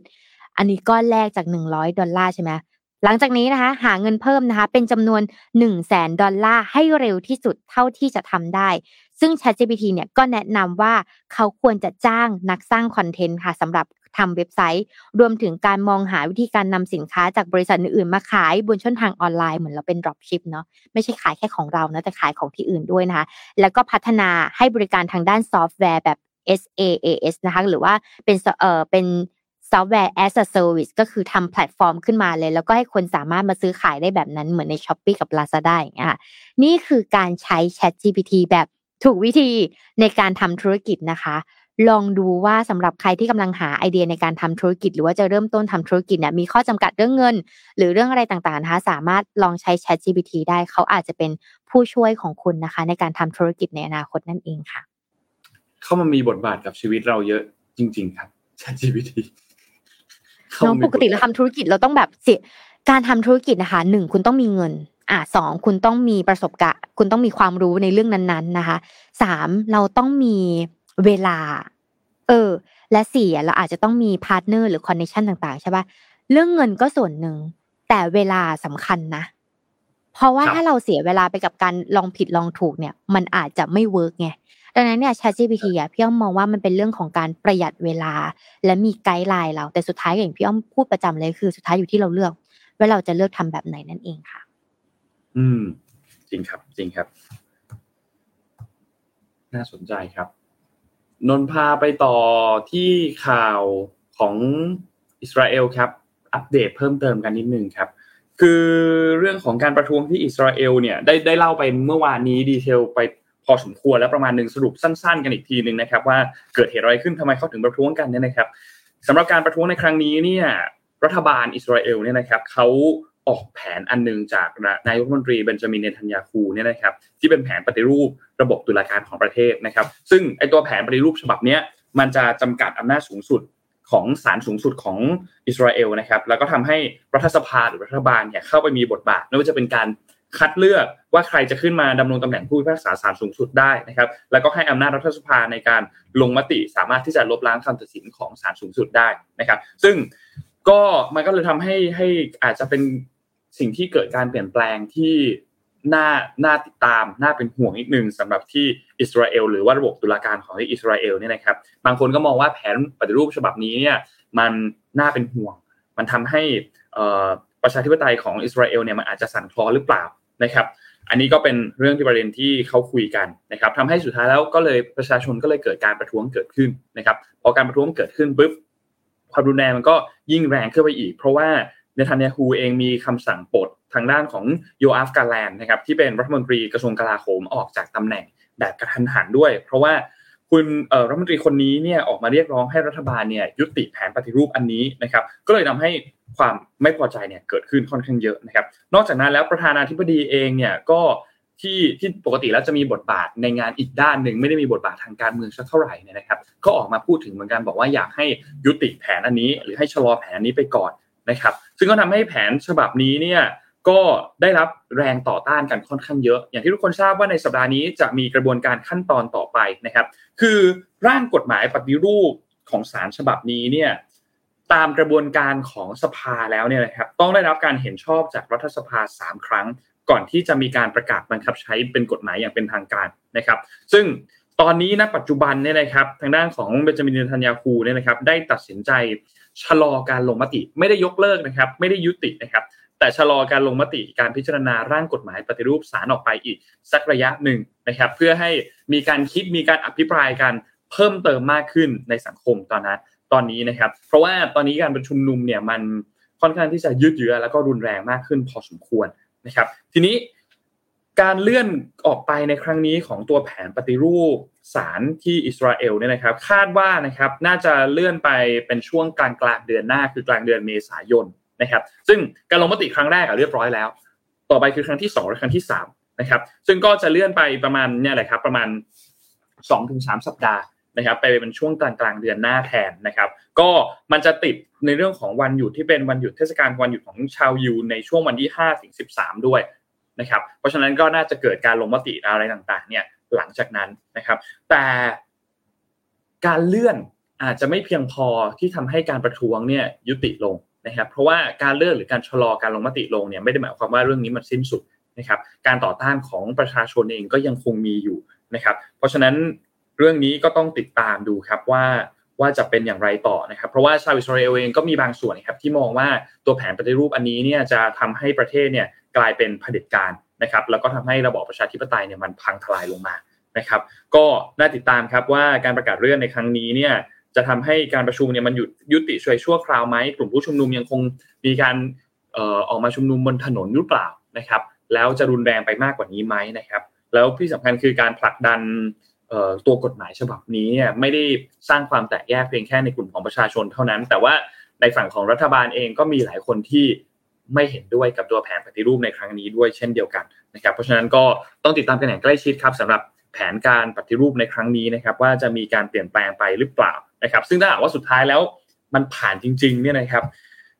ผ่านมติความเห็นชอบจากรัฐสภาจริงๆเนี่ยนะครับศาลสูงสุดเนี่ยก็ก็จะต้องมีการเปลี่ยนแปลงกันพอสมควรเลย และอาจจะมีบางอย่างที่มันขัดแย้งกับหลักการของรัฐธรรมนูญด้วยเหมือนกันนะครับว่าจริงๆแล้วศาลสูงสุดสามารถที่จะตัดตกตัว ร่างกฎหมายฉบับนี้ได้ไหมนะครับ และถ้าปัดตกได้สิ่งที่ตามมาจะเป็นอย่างไรต่อนะครับ เพราะฉะนั้นยังมีอีกหลายแง่งมากครับ มีอีกหลายขยักมากครับสำหรับตัวร่างกฎหมายฉบับนี้ว่าจะสามารถผ่านได้ไหมและยังมีซีนารีโอแบบไหนอีกที่จะสามารถที่จะออกได้นะครับรอติดตามกันครับ ยังไงเรามาอัปเดตให้ฟังกันแน่นอนครับ แต่ตอนนี้เขาชะลอกันไปก่อนครับ ปีนี้เป็นพี่ปิ๊กพิมพ์มาน่าสนใจมากปีนี้เป็นปีแห่งการประท้วง ครับ จริงครับ เขาฮิตกันเหรอ แต่อย่าไทยไทยไม่ต้องฮิตนะอย่านักท่องเที่ยวไม่เข้า ไม่ต้องฮิตไม่ต้องตอนนี้นักท่องเที่ยวก็เป็นห่วงเรื่องฝุ่นนะครับ จริง ๆ นะเนว่า แล้วก็ปีนี้เลือกตั้งด้วยเนว่าก็ก็มีหลายอย่างให้น่าติดตามครับเอออย่าอย่าไปทำตามเขานะ เราเอาแบบนี้เราเราเอรักษา อย่าไม่ต้องมาทวงอย่าทำให้มันยุ่งยากไปกว่านี้ ครับเดี๋ยวพี่พามาขอประชาสัมพันธ์คลาสหนึ่งแล้วกันนะคะ แล้วก็เชื่อว่าทุกคนเนี่ย น่าจะเจอวิกฤต ข้อนี้ก็คือการจัดการเวลา เพราะว่าไหนๆแล้วสำหรับมิชชั่น Daily Report เนี่ยแล้วเราก็จะให้ความสำคัญเรื่องของการพัฒนาตัวเองนะเพื่อเราเป็นคนที่ดีขึ้นนะคะ และการพัฒนาตัวเองเป็นคนที่ดีขึ้นเนี่ยสำคัญก็คือเรื่องของการจัดการเวลาค่ะ และที่สำคัญคือการจัดการเวลาแบบมืออาชีพเนี่ยน่าสนใจนะเพราะว่าเป็นศัพท์ที่เราน่าจะเคยได้ยินกันอยู่แล้วนะคือ Pomodoro นะคะ คือการจัดการคือการทำงาน 25 นาที พัก 5 นาทีนะคะ หรือว่าทำ50 นาทีแล้วก็ไปพัก 10 นาทีนะคะ วิธีการแบบนี้เนี่ยก็จะช่วยให้สมองของเราเนี่ยดีเซตแล้วก็รีแลกซ์นะคะ แล้วก็สามารถทำงานได้ดีขึ้นในชั่วโมงต่อไปนะคะ เพราะว่าถ้าเราทำงานอ่าลองง่าย ๆ ถ้าเราลองนั่งเปิดมือถือเนี่ยสามชั่วโมงต่อกันตาก็ลาแล้วค่ะ แต่วิธีการเบรกแบบนี้ก็จะช่วยได้นะคราวนี้เนี่ยก็เลยมองว่าช่วงปลายเดือนนี้นะคะ น่าจะเป็นช่วงที่หลาย ๆ คนอะงานเยอะมากนะคะ จะหมด หมดไปคิวหนึ่งนะคะ แล้วก็บางทีเนี่ยงานล้นมือจนไม่รู้จะจัดสรรเวลายังไงนะคะ อาจจะต้องใช้วิธีทำไปเสร็จแต่ละชิ้นนะแต่ละชิ้นนะคะ แล้วก็บางทีเนี่ยอยากจะลองใช้เทคนิคนะคะโพโมโดโรซึ่งเป็นเทคนิคการบริหารเวลาแบบแบ่งเวลาทำงานค่ะอย่างน้องพูดไปนะคือ 25 นาทีนะแล้วก็พัก 5 นาที แล้วก็หรือบางทีเนี่ยทำ50 นาที แล้วก็พัก 10 นาทีไปเลยนะคะ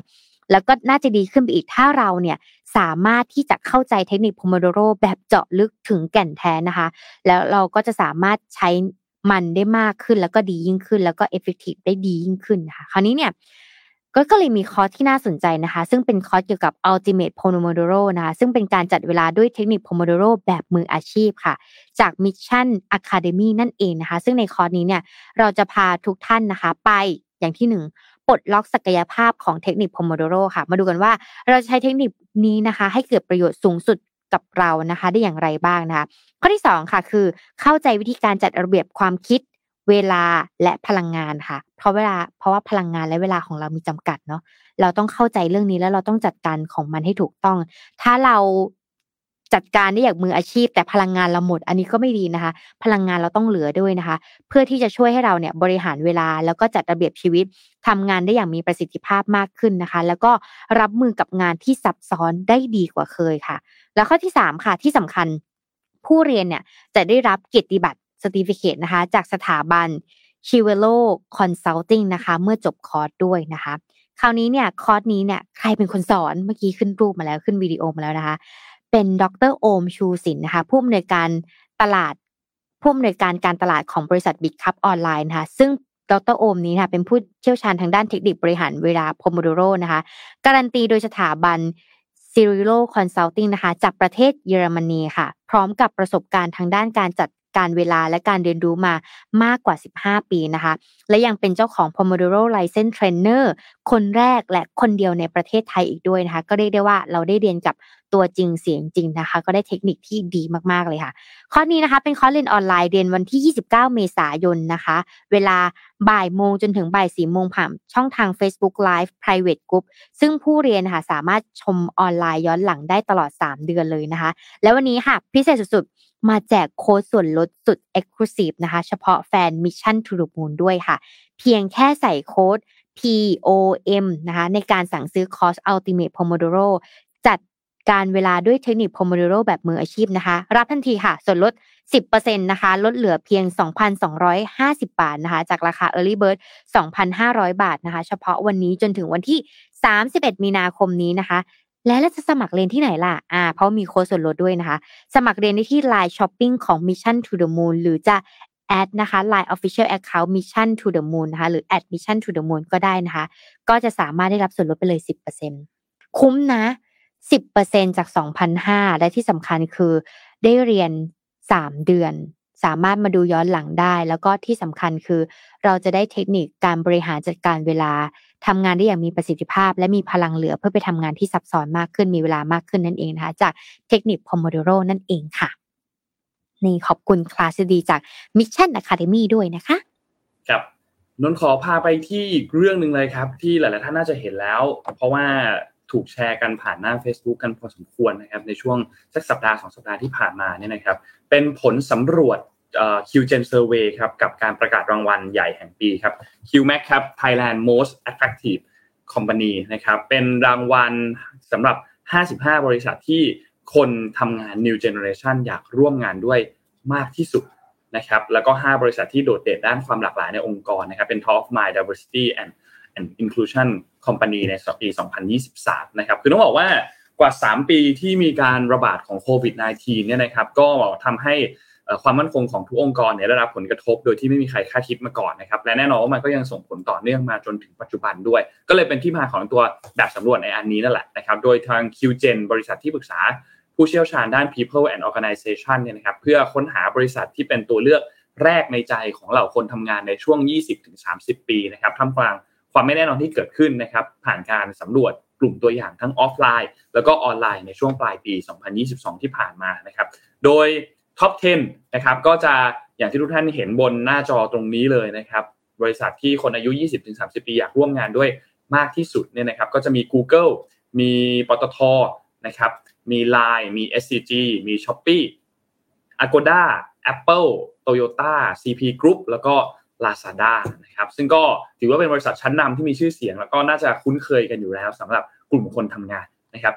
ในขณะเดียวกันครับเทรนด์การบริหารคนที่มาแรงในช่วงปลายปีที่แล้วปี 2022 เนี่ยนะครับ แล้วก็เป็นหนึ่งในปัจจัยสำคัญที่คนทำงานเนี่ยมองหาจากองค์กรเช่นเดียวกันก็คือ diversity and inclusion นะครับหรือว่าการยอมรับความหลากหลาย แล้วก็ความเท่าเทียมกันของคนในองค์กรนะครับซึ่งก็ด้วยเหตุนี้ครับ QGen ก็เลยมอบรางวัล Top of Mind Diversity and Inclusion Company 2023 ให้กับอีก 5 บริษัทที่โดดเด่นด้านความหลากหลายในองค์กรมากที่สุดในมุมมองของคนทำงานนะครับก็จะมี Google ตท SCG แสนสิริแล้วก็ Agoda นะครับก็ขอแสดงความยินดีกับบริษัทที่ได้รับรางวัลในทั้ง 2 สาขานี้ด้วยนะครับ ถ้าใครที่สนใจคอนเทนต์เกี่ยวกับเรื่องของคนทำงานนะครับ ก็สามารถที่จะไปติดตามคอนเทนต์เพิ่มเติมได้ที่เพจ QGen HR Practice Provider นะครับสามารถที่จะเข้าไปดูที่เพจนี้ได้นะครับ ยังไงฝากสมมูลทิ้งลิงก์ของเพจนี้ไว้ให้หน่อยนะครับ ก็ฝากด้วยนะครับ อีกอันนึงค่ะ อย่าพามาที่เทคนิคในการทำธุรกิจอีกอันนึง ชอบช่วงนี้ชอบอ่านไอเดียธุรกิจเลยอยากจะเอามาแชร์นะคะ เป็นธุรกิจที่น่าสนใจจากประเทศออสเตรเลียค่ะ เป็นธุรกิจฟาร์มไก่นะคะ จากออสเตรเลียนะคะ โดยการใช้เครื่องมือหนึ่งนะคะ ในการใช้เครื่องนับก้าวเดินของไก่ เพื่อการันตีคุณภาพไข่ และช่วยกระตุ้นลูกค้าตัดสินใจซื้อให้ง่ายขึ้น เออ ถ้าเราอยากจะทำให้ธุรกิจ อนแรกอะตอนที่เราอ่านเราก็งงว่าทำไมเราต้องไปนับก้าวไก่เนี่ยแต่พอเรามาดูแล้วเออมันก็น่าสนใจมากๆ เพราะว่าหลักในการทำธุรกิจนะคะ เนื่องจากเทคโนโลยีเนี่ยมันมาเร็วนะคะ แล้วบางธุรกิจเนี่ยพอมันมาอยู่กับเทคโนโลยีอะค่ะ มันก็อาจจะไปเร็ว แต่จริงๆแล้วธุรกิจที่คนให้ความสำคัญมากๆเลยคือ sustainable คือธุรกิจที่มีความยั่งยืน และธุรกิจที่มีความยั่งยืนมีอะไรบ้างล่ะ มันก็จะมีหมดเรื่องของอาหารที่อยู่อาศัยใช่ไหม แล้วก็จะมีเรื่องของอพลังงาน เพราะมันเป็นเหมือนเป็นปัจจัยสี่ของเราอะที่เราจะต้องมีแล้วก็ต้องใช้นะคะคราวนี้เนี่ย VMLY นะคะ NR เนี่ยเป็นแบรนด์ระดับโลกทางด้านประสบการณ์ลูกค้านะคะเขาทำเรื่องเกี่ยวกับ customer journey เพื่อทำยังไงให้ลูกค้าเนี่ยติดแบรนด์ แล้วก็ซื้อซ้ำของเราให้ไม่ไม่ไปซื้อของคนอื่นนะคะ ซึ่งพวกนี้เนี่ยมันเป็นเรื่องเกี่ยวกับสับเทคนิคของ marketing เนี่ยมันเป็นเรื่องของ digital touch point นั่นเองนะคะ คราวนี้เนี่ยก็ได้ร่วมมือกับ Airbag เพื่อสร้างโปรเจกต์นะคะที่ชื่อว่า Fit Chick นะคะ Fit Chick นะคะเป็นเครื่องติดตามความแข็งแรงของร่างกาย ที่เป็นมิตรกับไก่ไข่นั่นเองค่ะ ให้กับ Hornets Egg นะคะฟาร์มไก่ใหญ่นะคะที่ประเทศออสเตรเลียโดยทางฟาร์มเนี่ยก็ได้ติดเครื่องมือนี้เนี่ยไว้ที่หลังไก่ค่ะอย่างที่เราเห็นในวิดีโอนะคะซึ่งเพื่อนๆก็คงจะสงสัยนะคะว่า แล้วมันจะทำให้ไก่ลำคาญมากขึ้นหรือเปล่า เพราะมันอยู่บนหลังนะคะทำไมไม่ใส่ที่คอทำไมไม่ใส่ที่ข้อเท้าทำไมต้องใส่ที่หลังนะคะ ซึ่งบอกได้เลยนะคะว่า FitChix เนี่ยจะไม่ส่งผลกระทบกับชีวิตประจำวันของไก่ เพราะเราต้องบอกกันว่าไก่เวลาที่เขาจะออกไข่ได้เขาต้อง happy ค่ะเขาจะมีความสุขอ่าเขาต้องอารมณ์ดีนะคะ เขาถึงจะมีไข่ให้เราในตอนเช้านะในการที่เราติดอันนี้บนหลังเนี่ย นี่มันจะสร้างความรำคาญหรือเปล่านะ ซึ่งไม่เลย ปรากฏว่าดีขึ้นกว่าเดิมนะคะ โดยพอติดเครื่องนี้ไว้บนหลังไก่ได้แล้วนะคะ เครื่องจะวัดความแข็งแรงของไก่ จากการนับจำนวนก้าวเดินของแม่ไก่ค่ะ และเมื่อแม่ไก่ทำการฟักไข่ออกมา เครื่องดังกล่าวนะคะจะทำการพิมพ์จำนวนการก้าวเดินลงไปที่เปลือกไข่ ซึ่งเมื่อนำไข่ไปวางขายในซูเปอร์มาร์เก็ตแล้วนะลูกค้าก็จะรู้ทันทีว่าอ๋อไอไข่ที่เราซื้อมานี้เนี่ย จากแม่ไก่ที่สุขภาพดีนะพอแม่ไก่อะเดินกี่ก้าวต่อวันน่าสนใจไหม เออ เราจะได้กินไข่ที่ดีนะ เพราะว่าแม่ไก่เนี่ยเดินเยอะนะมีจะมีจำนวนก้าวที่บอกนะคะบนบนไข่เลยนะคะ ก็เลยกระตุ้นให้ลูกค้ารู้สึกว่าโหยน่าสนใจมากๆเลย อยากจะกินไข่แบบนี้นะคะ แล้วก็ทำให้ลูกค้าเนี่ยซื้อแล้วก็กลับมาซื้อซ้ำแล้วก็เป็นแบรนด์ที่เกิดไวรัลด้วยนะคะ ทางบนโลกออนไลน์นะโรเจอร์บอร์ดนะคะ ผู้จัดการของ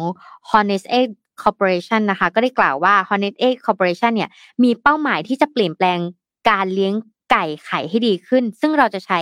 project ที่ชื่อว่า f i x c h i s นะคะเพื่อช่วยตรวจสอบสุขภาพไก่ของเรา และเพื่อให้ทราบว่าทำไมนะการทำฟาร์มแบบปฏิรูป จึงดีกว่าสำหรับ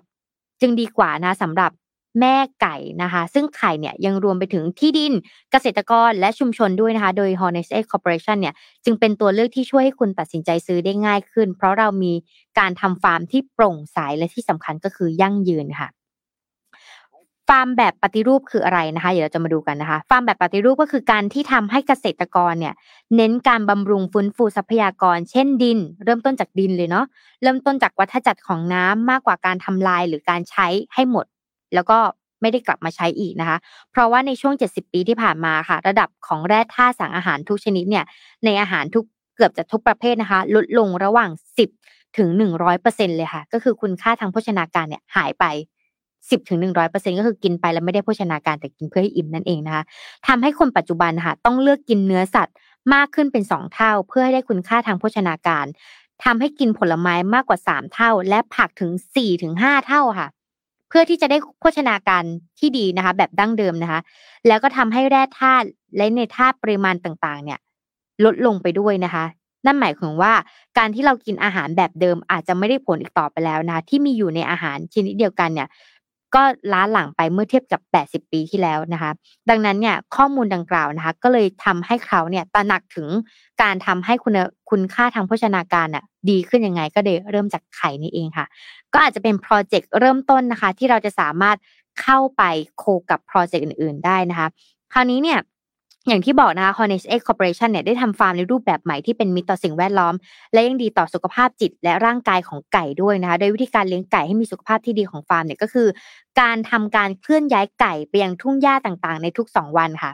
move ไก่ไปทุกๆสองถึงสามวันพาเขาไปเดินที่ต่างๆนะเพื่อป้องกันไม่ให้แอมโมเนียซึมเข้าไปในไข่ ซึ่งแอมโมเนียเนี่ยมักจะเกิดจากอาหารหรือมูลหรือปัสสาวะนะคะเมื่อเจอกับความชื้น และอุณหภูมิที่สูงขึ้นนะคะ บวกกับการย่อยสลายของจุลินทรีย์ตามธรรมชาติทำให้เกิดกลิ่นฉุนของแอมโมเนียเกิดขึ้น แล้วมันก็ไปกระทบถึงไข่ด้วยนะคะ และถ้าหากปล่อยให้มันสะสมนานเกินไป จะส่งผลทำให้มีปริมาณแอมโมเนียมากขึ้นเรื่อยๆ และมีผลต่อสุขภาพของไก่และคนเลี้ยงไก่นั่นเองค่ะ เพื่อตอกย้ำนะคะทำให้ผู้บริโภคเนี่ยเห็นความสำคัญของการทำฟาร์ม แบบหมุนเวียนและยั่งยืนนะคะเขายังทำการโฆษณา FitChix ค่ะ เป็นเครื่องวัดความแข็งแรงของไก่ทุกรูปแบบ ไม่ว่าจะเป็นการโฆษณาผ่านวิดีโอออนไลน์ โฆษณาผ่านสื่อโซเชียลมีเดียและโฆษณาที่สามารถพบเห็นได้นอกบ้าน เช่น ป้ายบิลบอร์ดป้ายโฆษณาหรือป้ายบนรถประจำทางที่เราได้เห็นเมื่อกี้นะคะ หรือแม้แต่โฆษณาตามรถไฟฟ้าต่างๆนะคะ ก็ เห็นแคมเปญนี้ก็ทำให้คนเนี่ยตัดสินใจที่จะซื้อไข่มากขึ้นนั่นเองก็ลองไปปรับใช้นะคะ ว่าบ้านเราจะสามารถเอาไปใช้ได้ไหม อาจจะไม่ใช่แค่อุตสาหกรรมของเกษตรกรรมนะคะ ก็อาจจะเป็นอุตสาหกรรมที่สามารถไปปรับใช้ได้ด้วยเหมือนกันค่ะชอบชอบไอเดียชอบไอเดีย น่ารักดีน่ารักดีน่ารักดีไอเดียน่ารักเออแต่เขาไม่ได้เริ่มต้นแค่ไข่นะเขาเริ่มต้นตั้งแต่พื้นดินพื้นที่จุลินทรีย์แล้วเขาก็รู้ว่าไข่มันจะมีคุณภาพดีแต่เราชอบที่แบบว่าใช้เครื่องวัดการก้าวเดินของไก่ ไข่ออกมาเดียนั้นแหละเดียวนั้นแหละที่แบบเออเออเนาะก็ดีมากเราก็คิดได้เนาะว่าแบบ เออว่าควรจะแบบมีไอเดียแบบนี้ก็น่าน่าน่าสนใจดีครับ นนพาไปปิดท้ายข่าวสุดท้ายแล้วครับ เพราะว่าวันนี้มีต้องติดตามกันนิดนึงครับสำหรับการประชุมกรงงนะครับ ก็ วันนี้เนี่ยจะมีการประชุมกรงงนะครับ ซึ่งนักเศรษฐศาสตร์เองก็มีการคาดการณ์ว่าแบงก์ชาติน่าจะมีการขึ้นดอกเบี้ย 0.25%ในการประชุมกรงงวันนี้นะครับ เพราะว่าเงินเฟ้อเองก็ยังไม่เข้ากรอบที่ตั้งเป้าหมายไว้นะครับ แล้วก็ต้องจับตาดูว่าเรื่องของผลกระทบเกี่ยวกับเรื่องของธนาคารเนี่ยนะครับในทั้งสหรัฐ แล้วก็ยุโรปเนี่ยจะสร้างผลกระทบมาที่ประเทศไทยมากน้อยแค่ไหนนะครับ ซึ่งก็ต้องรอติดตามดูครับว่าว่าจะเป็นอย่างไรนะครับ แต่ว่าจากที่เขามีการทำโพกันอย่างที่รอยเตอร์ทำโพนี่นะครับ ก็นักเศรษฐศาสตร์ 18 จาก 22 คนก็มองว่ากรงงเนี่ยจะมีการปรับขึ้นอัตราดอกเบี้ยนโยบายอีก 0.25%ในการประชุมในวันนี้นะครับ แล้วก็อีก 4 คนมองว่า จะยังไม่มีการขึ้นระดับเบี้ยนะครับก็จะคงดอกเบี้ยในนโยบายไว้ที่ระดับ 1.75%นะครับคือไม่มีการเปลี่ยนแปลงจากการประชุมในครั้งก่อนหน้านี้นะครับซึ่งต้องบอกว่าอัตราเงินเฟ้อของไทยเนี่ยนะครับลดลงสู่ระดับต่ำสุดในรอบ 13 เดือนอยู่ที่ 3.79%อันนี้เป็นข้อมูลในเดือนกุมภาพันธ์นะครับจากเดือนมกราคมที่อยู่ที่ 5.02%แต่ก็ต้องบอกว่าเป้าหมายของทางด้านแบงก์ชาติในอยู่ที่ 1-3%นะครับเพราะฉะนั้นก็ยังคงห่างไกลจากเป้าหมายอีกพอสมควรเหมือนกัน นะครับเพราะฉะนั้นก็ต้องรอติดตามดูครับว่าสุดท้ายจะเป็นไปตามโพหรือเปล่านะครับณปัจจุบันตอนนี้เนี่ยตั้งแต่เดือนสิงหาคมที่ผ่านมาปีที่แล้วเนี่ยนะครับแบงก์ชาติขึ้นดอกเบี้ยมาแล้วเนี่ยหนึ่งเปอร์เซ็นต์นะครับซึ่งก็ต้องบอกว่าถ้าเทียบกับประเทศอื่นๆ ในภูมิภาคเนี่ยถือว่าเป็นอัตราที่ต้องค่อนข้างจะช้ากว่านะครับเพราะว่าการฟื้นตัวของเศรษฐกิจไทยเองก็ตามหลังหลายประเทศในเอเชียตะวันออกเฉียงใต้อยู่พอสมควรเหมือนกันนะครับเพราะฉะนั้นรอติดตามดูครับว่าภายในวันนี้เนี่ย จะมีการขึ้นอัตราดอกเบี้ยไหม0.25 จะขึ้นไหมหรือจะไม่ขึ้นนะครับ และอีกเรื่องหนึ่งก็คือเรื่องของปัญหาของภาคธนาคารที่เกิดขึ้นนะครับ ว่าจะได้รับผลกระทบมากน้อยแค่ไหน โดยที่การวิเคราะห์เบื้องต้นแล้วเนี่ยคาดว่าน่าจะไม่เกี่ยวข้องกับไทยมากขนาดนั้นนะครับ น่าจะไม่ได้รับผลกระทบมากขนาดนั้นนะครับ อันนี้ก็ต้องรอติดตามกันดูอีกทีหนึ่งนะครับ ว่าจะมีอัปเดตมากน้อยแค่ไหนนะครับ เกี่ยวกับการ ประชุมกรงงในวันนี้นะครับก็สั้นๆครับเดี๋ยวยังไงเราอัปเดตตัวเลขกันวันพรุ่งนี้กันอีกทีหนึ่งนะครับพี่อ้อมครบถ้วนไหมครับ วันนี้ ครบถ้วนครับ ครับผม โอเค วันนี้น่าจะประมาณนี้นะฮะยังไม่ได้คุยเรื่องบอลเลยอะว่าจะคุยเรื่องโค้ชสเปอร์ซะหน่อยเพราะว่าโดนคอนเต้โดนไล่ออกไปอะบทนี้เดียวแล้วกันสั้น ๆ ไม่เกินสองนาที คือก็ มันเป็นการทะเลาะกันนะครับ แล้วก็เหมือนแบบ โค้ชก็ด่านักเตะ แล้วก็รู้สึกว่าแบบเออไม่ไม่โอเคแล้วอะไรเงี้ย สุดท้ายก็แยกทางกัน แต่สิ่งที่เห็นคือสโมสรไม่ ไม่แบบเขาเรียกว่าอะไรอะ ไม่มีความทะเยอทะยานอะ ไม่ทะเยอทะยานมากพอที่จะอยากได้แชมป์จริงๆอะไรเงี้ย คือสเปอร์โอเค เราไม่ใช่ทีมลุ้นแชมป์อย่างลิเวอร์พูลอย่างแมนเชสเตอร์ซิตี้หรือว่าแม้แต่อาร์เซนอลในฤดูกาลนี้ใช่ไหมครับ หรือแม้แต่แมนยูที่ก็ยังได้แชมป์บอลถ้วยอยู่ล่าสุดก็เพิ่งได้บอลถ้วยมาสเปอร์จะเฉียดเฉียดครับ เข้าไปรอบชิงบ้างเฉียดเฉียดวิ่งตีคู่มากับอันดับหนึ่งอันดับสองบ้างนะครับ แต่ก็จะไม่ได้แชมป์สุดท้ายก็จะเป้าหมายสูงสุดก็ยังอยู่ที่ top four อยู่ที่ top four อยู่ดี เพราะฉะนั้นนนว่าต้องนะมัน Spursy อะคือมันจะมีคำพูดที่ฝรั่งเขาพูดชอบพูดกันว่าแบบมัน Spursy อะที่ใช้แบบนี้มันแบบ Spursy จังเลยอะไรอย่างเงี้ยซึ่งก็สุดท้ายก็เราเลือกทีมเชียร์แล้วก็ก็ยังไงสุดท้ายก็ต้องเชียร์กันต่อไปใช่ไหมครับ แต่ว่าก็รอติดตามดูครับว่าสุดท้ายโค้ชจะเป็นใครต่อตอนนี้เขาก็ตั้ง รักษาการขึ้นมาแทนเป็นผู้ช่วยของคอนเต้ที่มาคุมต่อกันไปยาวๆ รอดูว่าสุดท้ายแล้วจะตัดสินใจให้ใครมาเป็นโค้ชในฤดูกาลหน้า ก็มีหลายชื่อ ได้ยินว่ามีถึงห้าชื่อเลย ที่ที่สเปอร์ก็เล็งๆไว้อยู่เป็นแคนดิเดตนะครับ ก็รอดูครับว่าจะเป็นชื่อไหน เท่าที่นนได้ยินมานะ ก็จะมีผู้เล่นนาเกลมันมีอ่อลุยเซนริเก้มีเดซาบี้มีอีกคนใครวะจำชื่อไม่ได้ จำชื่อไม่ได้แล้วช่วยพี่นนท์หน่อยท่านผู้ชมทางบ้าน พิมพ์มา พิมพ์มาเออใครใครรู้ก็เออมีโปเชติโนอีกคนนึงนะครับ ก็ประมาณนี้สี่ชื่อหลักๆ แล้วก็มีอีกห้าอีกชื่อที่ห้าที่ยังแบบเงียบๆอยู่ ก็รอดูครับว่าว่าจะยังไง แต่ว่ามันมีการปลดโค้ชในช่วงเวลาใกล้เคียงกัน คือบาเยิร์นก็ปลดทางด้านของนาเกลส์มันน์ แล้วก็แต่งตั้งโทมัสทูเคิลขึ้นมา แม้ว่านาเกลส์มันน์จะทำผลงานได้ดี ตอนนี้ก็ยังลุ้นสามแชมป์อยู่นะครับ แล้วผลงานในฤดูกาลนี้ก็ไม่ได้แย่เลยค่อนข้างดีนะครับ แต่ว่าสุดท้ายก็ถูกปลดไป เพราะว่าเรื่องของความทะเยอทะยานเรื่องอะไรต่างๆก็คงมีเหตุผลของเขา แต่ว่าสเปอร์ปลดโค้ชไปยังไม่ได้แต่งตั้งใครเข้ามาใหม่เนี่ยนะว่าหนักใจครับ รอดูครับว่าเสาร์อาทิตย์นี้จะยังไงชอบดีนะครับ ก็เอาใจช่วยครับบอลเปลี่ยนโค้ชอีกแล้วครับหวังว่าจะหวังว่าจะมีอะไรที่ทำให้แฟนๆได้เชียร์กันตอนนี้นนอยากกด skip ฤดูกาลมากนนเชื่อว่าแฟนลิเวอร์พูลก็น่าจะคล้ายๆนนก็คืออยากกด skipให้มันจบฤดูกาลนี้ไปสักทีแฟนเชลซีเหมือนกัน อยากให้จบฤดูกาลนี้ไปสักทีเดี๋ยวเริ่มต้นกันใหม่ในฤดูกาลหน้านะครับรอติดตามดูครับ ประมาณนี้เอาสั้นๆพอมาของพ่อพอนะครับ ส่งทุกท่านไปทำงานครับ ก็ขอบคุณท่านผู้ฟังทุกท่านมากครับ ที่ติดตาม Mission Daily Report ในทุกๆเช้านะครับ ก็อย่าลืมติดตามพวกเราในวันพรุ่งนี้และรวมถึงวันศุกร์ด้วยนะครับ ที่จะไลฟ์ผ่านจากที่สตูของ Mission to the Moon นะครับ ก็ยังไงรอติดตามกิจกรรมในวันนั้นนะครับ วันศุกร์นะครับ วันนี้ประมาณนี้ครับแล้วพบกันใหม่อีกครั้งหนึ่งในวันพรุ่งนี้วันพฤหัสครับ สวัสดีครับ สวัสดีค่ะ Mission Daily Report start your day with news you need to know